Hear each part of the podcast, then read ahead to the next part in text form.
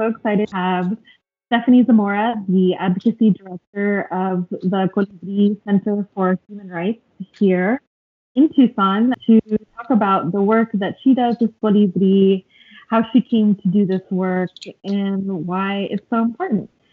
So, Stephanie, do you just want to say hello to, or also should I call you Steph or Stephanie because you sign off as Steph, but then you're um, whichever Stephanie. one.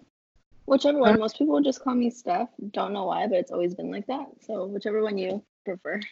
Okay, I actually do prefer Steph, but I I don't know. It's like you know, if you go by Stephanie, I will respect that. that's okay. Everyone calls me Steph. okay, cool. Yeah, hi everyone. My name is Stephanie Zamora. I'm the Advocacy Director at the Colibri Center for Human Rights. We are a non governmental nonprofit with the mission to end disappearance and uphold human dignity along the US Mexico border.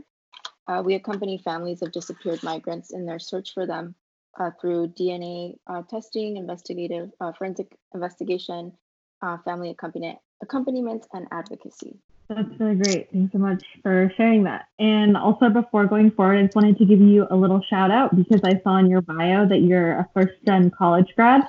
And that's something that so I am as well, and that's something that I definitely talk about a lot on the podcast. So I wanted to give you a little shout out for that, and then also recognize that you also immigrated here from Sinaloa, Mexico, yes. and I'm sure that that informs the work that you do and and what brought you to do the work here at Colibri. Yeah, absolutely. Thank you for for the shout out. You know, it's appreciated. Yeah, I came from Sinaloa when I was three years old in 1998 with my mom. She was about 21 years old, and you know, we we made that same journey that a lot of the folks that we are searching for made, and we were given a fortune that I believe doesn't belong to me, and that I have, I have to share with others now because I did wow. make it safely. You know, it, it, did take us a week to cross, and it was scary. Yeah. I, I was only three years old, but I vividly remember that crossing, and I believe it was because really? you know I was I was terrified. I'm, yeah. I'm sure my mom was too, but um, it was a risk that she was willing to make for us to have a better life here. And I think the life that I've been blessed with and, and given and worked for is is like I said, it's to share with others that that education that I was able to get, this fortune that I've been given to work at Colibri, to be an advocate, to be an activist. That's something that mm-hmm. I believe is meant to be shared with those that didn't meet that same fate that I did. Yeah, and you're doing the work. It's, it's so amazing and so inspiring to hear. Uh, so I wanted to kind of dig in more to the specific work that Colibri does, and I wanted to ask if you could explain Colibri's DNA collection program. Yeah, so um, like I said, Colibri works kind of in two halves. Our first half is forensic science and investigation, and our other half is family accompaniment and advocacy. So in our um, half of, of our work, we take very detailed missing persons reports of folks that have been reported to have last been seen alive crossing the US Mexico border. And specifically, mm-hmm. we are able to help uh, families whose loved ones disappeared in southern Arizona uh, through okay. our partnership with the uh, Pima County Office of the Medical Examiner. They mm-hmm. are a governmental agency. We're not, but we work together to, mm-hmm. like I said, first of all, file these missing persons reports that are very, very detailed about yeah. the the whereabouts of a person that we're searching for, where they were last seen alive. Mm-hmm. Just very, very detailed questions about their physical uh, appearance, if, if they've had right. any surgeries, any medical issues, um, mm-hmm. and we are able to share that with the medical examiners. If we find family members that are eligible to take a DNA sample, and by eligible I mean uh, parents, siblings, children, and even half siblings of the missing person. We are able okay. to sample them for DNA and compare their uh, DNA to the DNA of the 1,200 unidentified individuals that have been found along our borderland. Oh, is it only nuclear family members that are able to give the DNA samples? Yes, because we work with a private lab. Um, that that's kind of the structure that they follow. Um, okay. They're able to compare DNA of, like I said, parents, children, siblings, and sometimes half siblings of the missing person. There are other offices that we work with. Uh, for example, the New York Office of the Medical Examiner.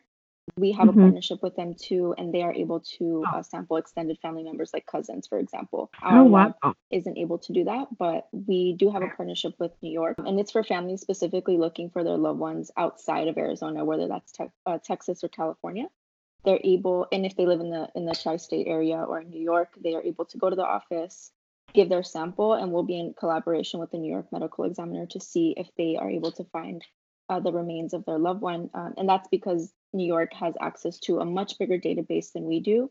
Like I said, we okay. have access to information of people that have passed away tragically along the southern Arizona border with Mexico. Um, mm-hmm. And that's because we are a nonprofit, because the New York Medical Examiner is a governmental agency. They're able to uh, compare their DNA samples to CODIS, which is the federal FBI DNA database of unidentified persons. So, yeah, back, back to Colibri. Yeah, we help families whose loved ones disappeared in Arizona. And the way our DNA program kind of works is that we'll either go in person to major cities uh, like San Francisco, Los Angeles, Phoenix, New mm-hmm. York to sample folks. And if they're not within our reach or if families have uh, you know issues with being mobile due to their immigration status or they're just too far from these big cities mm-hmm. we've implemented a, a, mail kit program where we mail the dna kits to the families and include a dvd with um, really detailed instructions about how to take their, their dna sample and we try to make it as easy and as streamlined as possible. Um, and it's not very difficult. We use uh, saliva, so it's pretty easy to take on yourself. And like I mentioned to you, uh, our DNA and missing migrant program director, Mirza Monterroso, she is actually from Guatemala. So she's made a few trips now to Guatemala to collect samples there as well, which is really, really powerful wow. because imagine that's so far away from from Arizona. So it's a little yeah. bit of a chance and hope to find answers about what happened to someone's loved one that potentially died on the border. Yeah. So how does she get in contact with the families in Guatemala?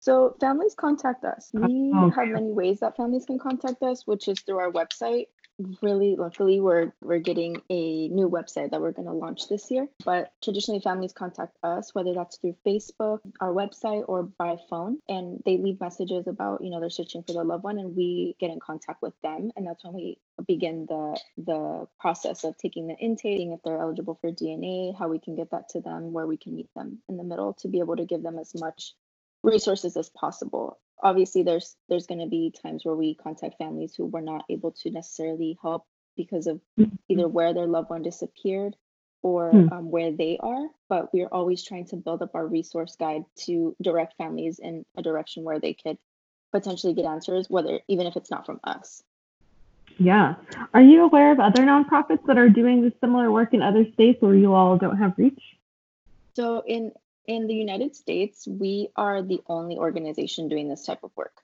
Um, there wow. are other there are other organizations that that's also work. so amazing on yeah, your part.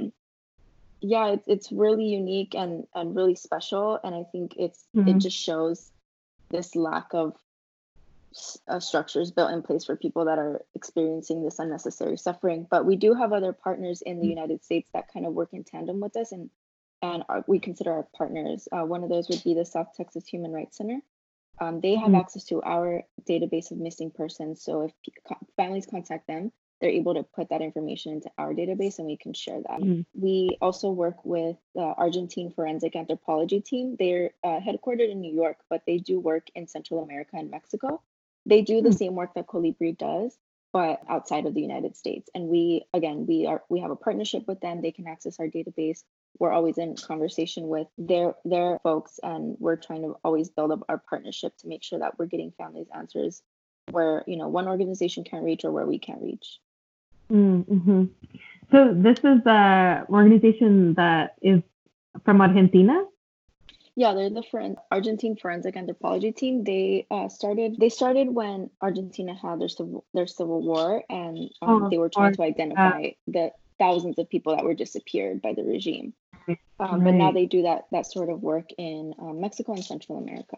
Wow, that's so powerful because this country responding after having lived through terrible dictatorship that was notorious and mm-hmm. for specifically disappearing so many people, and to now be doing that work in Mexico and Central America right now is is really powerful. I so Absolutely. they so are they when they're in Mexico and Central America, are they looking for who who are they looking for that has been disappeared specifically? So they um so they and speaking about our partnership, they can go and sometimes sample families that have contacted us whose family members disappeared either in Mexico, on the Mexico side of the border, or in another state of the border that's not Arizona. They can help us there Oh. sometimes. And sometimes it can help, like I said, folks that have disappeared within Mexico. There's other organizations that also help in Mexico that um, for uh, people that were victims of crime per se Mhm. that that can be of service to families in Mexico as well. And we, like I said, we have a resource guide that we provide families with. Call us, and it's going to be um, on our new website as well, where they can know. And and we've broken it down in a way that that is accessible for families in terms of how does this geography look? You know, did your family member go missing in Mexico? Here are all the resources you can contact in Mexico because we're not able to intervene at that point right? Did your family member disappear California, Arizona, New Mexico, Texas? Here are all the resources that exist within there and broken down by timeline. So, you know, if if your loved one has been missing for about 1 to 15 days, there's still a chance for a search and rescue type of operation to be to be launched in their search, right? So you can contact search and rescue groups like Águilas del Desierto, Ángeles del Desierto, No More Deaths. If it's been beyond that and you believe your family member's in detention, we're trying to con- uh, connect families directly to phone numbers and access to the detention centers or uh, uh, agencies that would know if their loved one is in detention. And beyond Mhm. that, you know, if if they do want to pursue um, our help, we're, we we uh, we welcome that. Where wherever your family member uh, disappeared, we're, you're welcome to leave us a missing persons report, but with you know the transparency and the understanding that there might be other agencies that might be better to help better help you if you don't have a case within Arizona. Right. Yeah, that's so amazing. That's such an important resource, and I'm glad to be interviewing you now so that people will hear more about this resource. Right.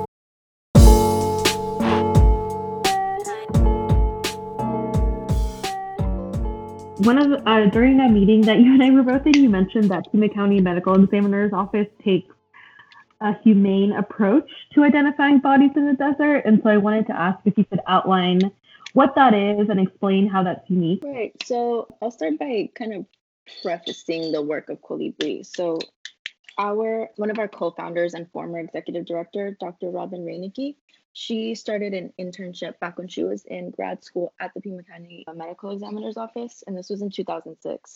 And her kind of duties were to document all these calls and messages that families were leaving, searching for their loved ones that had disappeared along the border, and they were inquiring as to whether their bodies had been found and brought to the medical examiner's office. So work kind of started in, in 2006. And the work of Colibri kind of builds on a legacy of work that was already being done in the borderlands by groups such as Coalición de Derechos Humanos, No More Deaths. Their work has been around, right, as well. Yeah. Where Colibri kind of comes in in a unique way is through our DNA program. We're able to provide that for families, right? And as the years went on, they realized that this is a much bigger problem that they than they originally thought it was because the files just Right. kept growing and growing and growing over the years. The, like I said, the doctors have always approached this in a humanitarian way. They understand that these are human beings whose families are looking for them, regardless of where they came from, regardless of whether they crossed the border or not. They're human Mhm. beings at the end of the day that deserve a dignified burial, and their families deserve Right. to have peace and understand what happened. That's kind of the basis of- where these doctors are working from, which I feel Mhm. like is really unique and special because they are a governmental agency. They're, I, we believe that they're extending themselves beyond what their duties call them to do, right? Mhm. Um, in 2016, uh, Colibri became official nonprofit with this collaboration with the medical examiners, but it started as a volunteer project with our former director in uh, when she was in grad school. Yeah.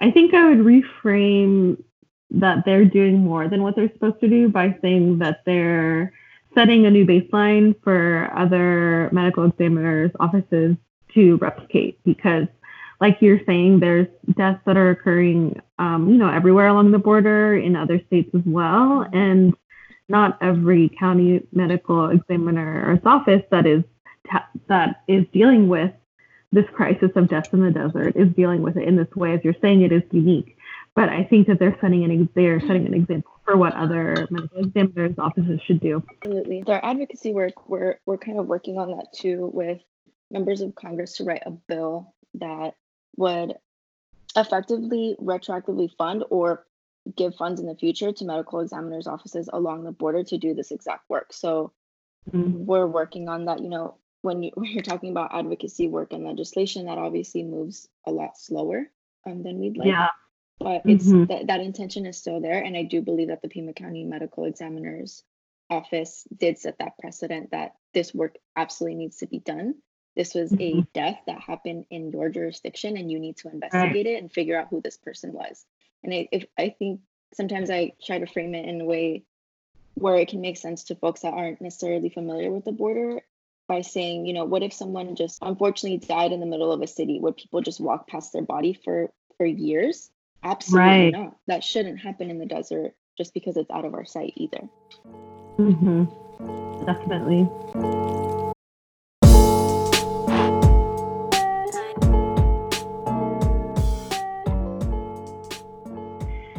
So, I guess getting more into the context of Death in the Desert, I just wanted to point out that this has been an ongoing crisis, you know, particularly given increased agent presence, checkpoints, surveillance towers, and cameras that lead migrants into the most dangerous parts of the desert in order to arrive in the US. Absolutely. Summer temperatures in the Sonoran Desert can be as high as 120 degrees, and winter temperatures can fall below 32 degrees. It's really harsh terrain. And so this is something that is directly related to increased border militarization. Can you speak on that? Absolutely. Whenever groups come visit us from places that are not the border, we tend to explain that this has been an issue for at least the past 25 years. This isn't something new that popped up with our current administration and actually mm-hmm. has been supported and propped up by bipartisan administrations. We also uh, try to educate folks on when this started, which we believe to be with the 1994 Border Patrol Strategic Plan that says exactly what you just said that the the landscape, the temperatures, the geography of our borderlands can be deadly because of mm-hmm. the temperatures, because of the animals that exist, because of the actual terrain. Mm-hmm. And they knew that. And they effectively weaponized that against migrating people. And in the Border Patrol Strategic Plan, it says violence of the strategy will, or it says violence will increase as effects of the strategy are felt. So this was anticipated. This was right. premeditated. And I believe that we should call things by their name, right? And I believe this to be premeditated mass murder or mass violence against yeah. brown bodies. Right. Um, to your question, we we do try to educate people that that talk to Colibri and in, in our messaging, we try to explain that this has been a problem for at least the past 25 years. This isn't new. Mm-hmm. It's mm-hmm. getting worse. And and actually, mm-hmm. the folks that work with us at uh, medical examiner's office kind of frame it in that way too. One of the or the chief investigator, his name is Gene Hernandez. He investigates homicides in Pima County. So he's a detective, right? But he calls the deaths that happen in the border, he calls them homicides and that they should be ah. investigated.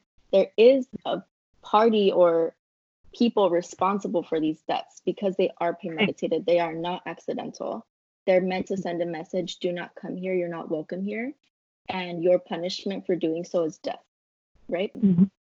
So I think, like I said, I think we should really call things by their name and say what, what it is because at this point, we have experienced nearly 10,000 deaths that we know of on the border. That's just what we know of remains that have been found. We believe that number to be a vast undercount. And we yeah. know that there's more bodies that, and, and, remains that have not been recovered. Um, right. So, I again, like I, I, I always come back to framing it in a way that people might understand the gravity and the severity of this problem. Mm-hmm. I recently went was able to go to the 9/11 Memorial Museum in New York, and there mm-hmm. there inside there is a a black sort of structure that has the names and photographs of all the victims of 9-11 right which were about 3000 human beings that didn't deserve to die right mm-hmm. and i go back to thinking you know there are about three or four of these that could exist on our on our border of people that have been killed by these poli- these inhumane racist and xenophobic policies um, right. um, and i feel like if we were able to frame it and demonstrate that it might it might make sense to people that don't understand the severity of this issue. Mm-hmm. Yeah, I just I don't know if you've been following the American Dirt controversy. Yeah, I have. Yeah, so Jeanine Cummins referred to migrants as faceless brown masses that she was going to give a face to. And I think her framing is a perfect reflection of white supremacy, right? Because, like you said, the there's a structure with pictures and names of dedicated to every victim, whereas in the context of the border, if your loved one died on the Mexican side of the desert and they did not have US legal status and you want to bring their body to bury them here, you have to put them in cargo. Right? It's just severe dehumanization and like it's just there isn't the same level of outrage for their deaths that there is for the deaths of people who were victims on 9/11. Right. And I feel like going back to what she said about giving a face to those people, they they do have a face. They do have voices. Right. And right. And it, it right. doesn't necessarily take it's just unfortunate and really sad, honestly, that people believe that a white person is the one that should be amplifying their voice or their face. It's not right because they have their own voice. And actually, mm-hmm. at Colibri, we have a um, storytelling project called Historias y Recuerdos, mm-hmm where we're doing exactly that. We're giving the mic to families and allowing them a space to fully share this experience that they're having, that they're living firsthand, right? And again, mm-hmm. going back to our new website, those those stories will be available on our website for people to hear. Um, they're kind That's of amazing. in podcast form, and these are mm-hmm. families anywhere from Arizona, California, New Jersey. These are families that are out that have maybe already found their loved one, or um, are still in, in active search of them, right? Um, mm-hmm. It just takes a little bit more effort to kind of search for those and look for those, but they do exist. I mean, at Colibri alone, we we house about four thousand missing persons reports on our database. Those are wow. And if you think of, you know, that one person that's missing, they're not just tied to the person that reported them. They're tied to an entire family, a community, friends, coworkers. One person could have their their disappearance could have affected a yeah. hundred people. Right. So, right. what about all their voices? They, those do exist. And I think that resources and attention and time is not allocated to them because for some reason, the suffering and the, yeah, the suffering of, of, of our people is somehow more palatable and more understandable when a white person talks about it. Right. Which is disgusting and a reflection of the person who's unable to empathize with other human beings. That's that's a problem on their end. yeah. yeah. But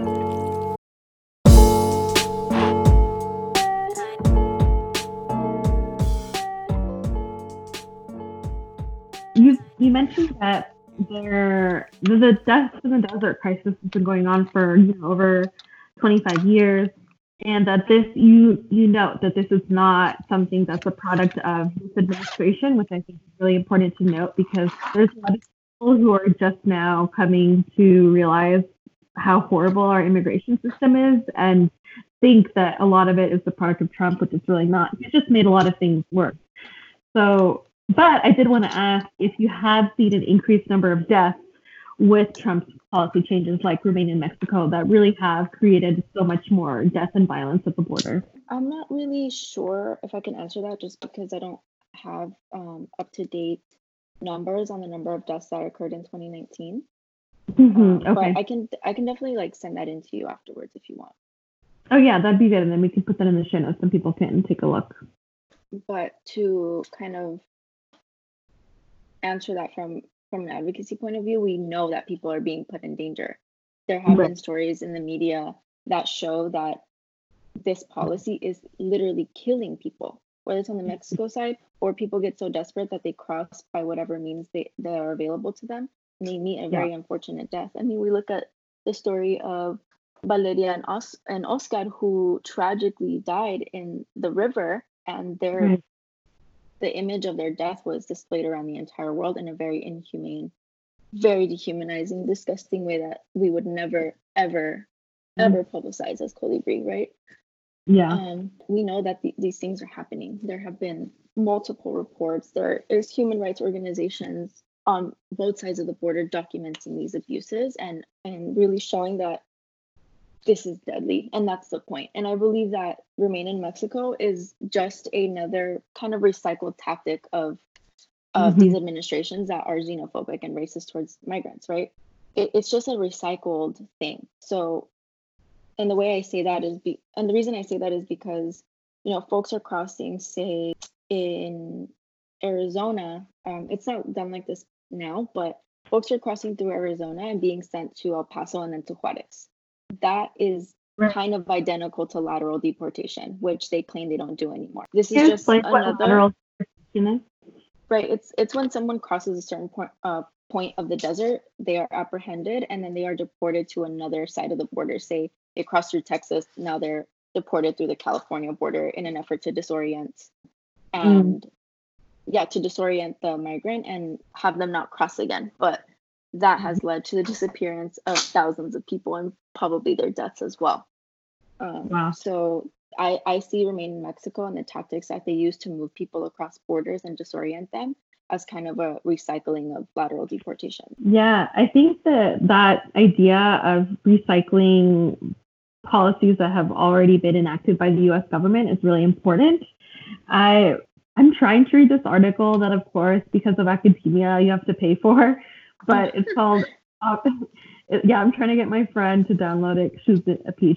I'm like, this sucks. Academia sucks. But this abstract is very fire.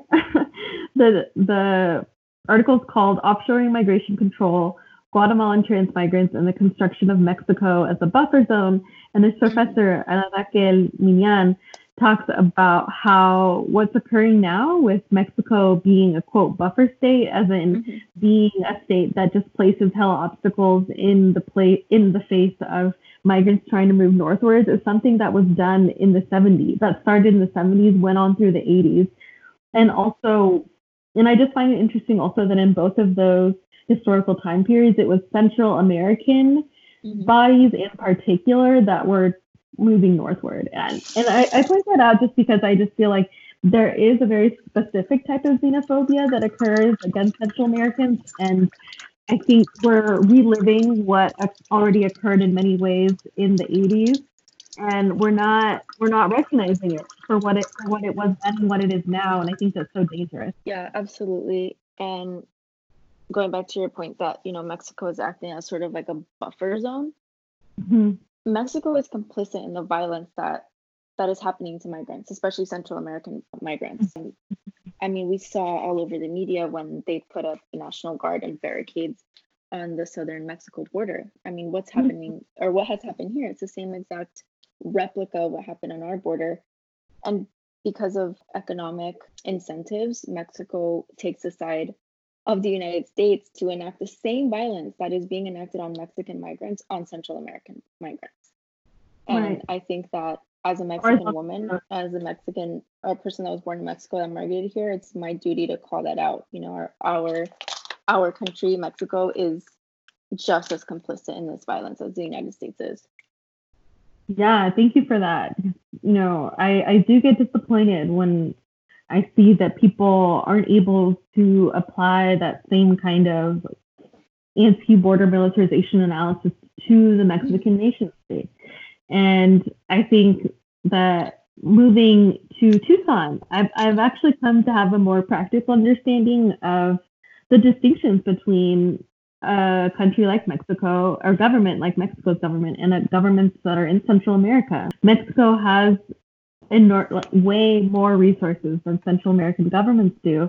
And I see in Tucson that, and in Phoenix as well, that the Mexican consulate does so much more for migrants than anything that Central American consulates are trying to do for migrants mm-hmm. there. And I, I just think, and and this is very complicated, right? Because the Mexican government also is complicit in the U.S. returning Mexican asylum seekers yes. in so much historical violence against Mexican indigenous or sorry indigenous communities living in Mexico.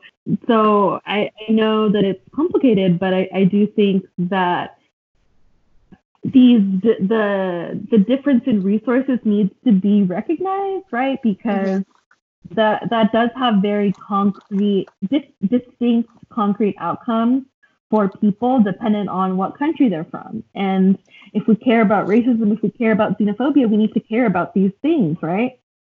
Yeah, I mean, we, we see that in our work too when it comes to repatriation. When it comes to just like processes in general that we we follow with the consulate. So, like Colibri has partnership with the Pima County medical examiners. We also work obviously with the consulates, and we see that disparity in in resources I right. think when it comes to repatriations, because folks that you know are of Mexican nationality that are identified can be returned relatively quicker than folks that are from Central America, which is really unfortunate. And it comes down to the resources and the timelines that these consulates are working on, and sometimes that's hard for families to understand.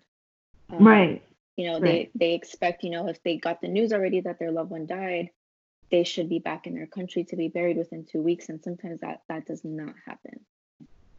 Yeah i'm thinking now about how these prison these carceral systems both prison and immigration detention centers and i guess through this example you were just bringing up the larger immigration system racializes people to the point of stoking intergroup discrimination Mm-hmm. Does that make sense? Because it's it, it's kind of it's a process of racialization, I guess, because the government decides arbitrarily to treat you differently based on what country you come from, and mm-hmm. that affects how you're able to lead your life, and and then also impacts how you see yourself and how you see others, right? Like you just right. you just wonder why it is that Mexicans are able to reunite with their families earlier and it, I think it stokes a lot of resentment, and it's really important to have an analysis of how it is nation states enacting this violence, and that only calls for more interpersonal solidarity. Absolutely. I see that too. I think obviously it's not to say that Mexican migrants aren't being hurt and targeted and victimized by violence, but we we have to be honest about this conversation. Central right. American migrants are experiencing the blunt source of this violence and we have to say that and mm-hmm. i'm glad i'm having this conversation with you because you know i i come from mexico i experienced that that immigration story and and mm-hmm. i think even this conversation is is powerful and, and useful in this greater conversation of solidarity between mm-hmm. mexicans and central americans mm-hmm.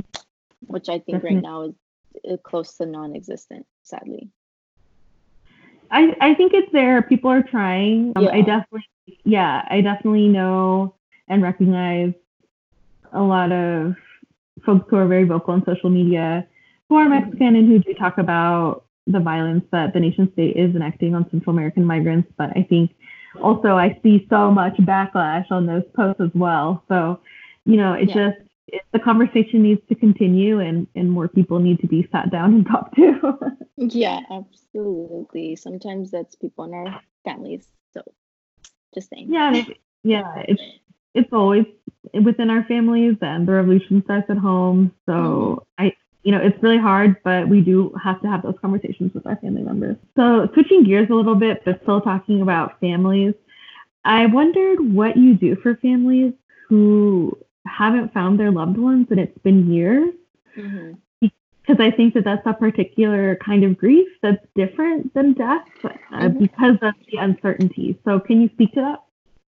Yeah, so for all families that are searching and waiting for answers, we have uh, the Family Network, which is why we're here in California. We're going to meet with the Bay Area Family Network Committee, and then we're moving on to Los Angeles to meet with them as well. And this is um, a spaces and, and communities that we have helped build up alongside families to provide mutual support and solidarity amongst each other. You know, there are families that have found their loved one, fortunately, but there are families who, like like you said, have been searching for years and there isn't much hope for an answer. But we yeah. do open up these spaces and they exist in uh, Bay Area, LA, Phoenix, Tucson, and New York, which is where we have the biggest concentrations of cases, right? Um, mm-hmm. And at these spaces, people are able to share that grief that that we call ambiguous loss. It's not the same as having a loved one that, mm-hmm. that passed away, and you can mm-hmm. grieve their death because you know that they are buried in a certain location. and you know that there, there there's no other answer they passed away and that's it right when you're dealing with someone that's disappeared that's a different type of grief it, it comes with a lot of uncertainty with a lot of anxiety and a lot of of questions right that just remain floating and unanswered and mm. we recognize that as an organization and that's one of the driving forces behind the, the family network is that folks are dealing with ambiguous loss and a different type of grief that they need to be able to connect with with other folks you know we me and and my colleague Perla Torres, who's the family network director, we, we're not experiencing this, right? We can accompany accompany families and with, through our education and through our training as as as staff of Colibri, we can accompany them and bring them together. But we we're never going to be able to share in that in that experience, and that's wh- why we have to bring other families together to be able to talk about and share this experience with one another.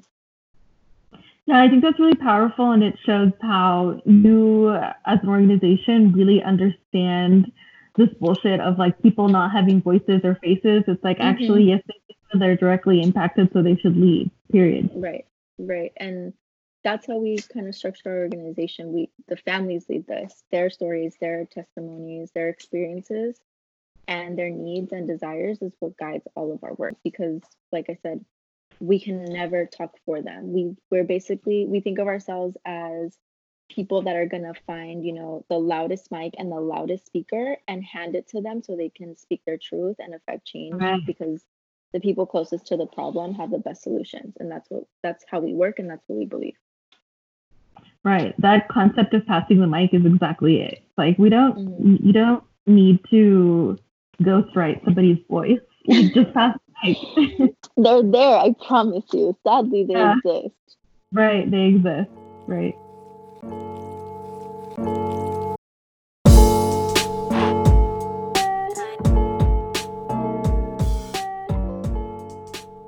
Okay, so this has been an amazing interview. I don't want to take up too much of your time since I know that you are working. Is there anything that you felt like we didn't touch on that you wanted to speak on? No, not really. We're just really excited for 2020 Colibri is moving in a in a very exciting direction. We're just really, really proud and, and honored to be able to work alongside these families and and help them mm-hmm. in whatever way that we can. And what direction is that? So we we've hired new staff. We have Perla, who's the new family network director. We're in search of a new executive director. So I'm just really excited to see how Colibri blooms. And we're we are a very new organization. I mean, the work has existed for decades, but Colibri itself only started in 2016. So this is mm-hmm. another mm-hmm. chance at, at growth and at change in a positive way, I think. Yeah, that's really awesome. Cool. So thank you so much, Steph, for taking the time to speak thank with you. me. Yeah, and maybe thank you have, so much. Yeah, maybe we can have you back on the podcast in the future. I hope so. Thank you so much. okay. Bye, Steph. Bye.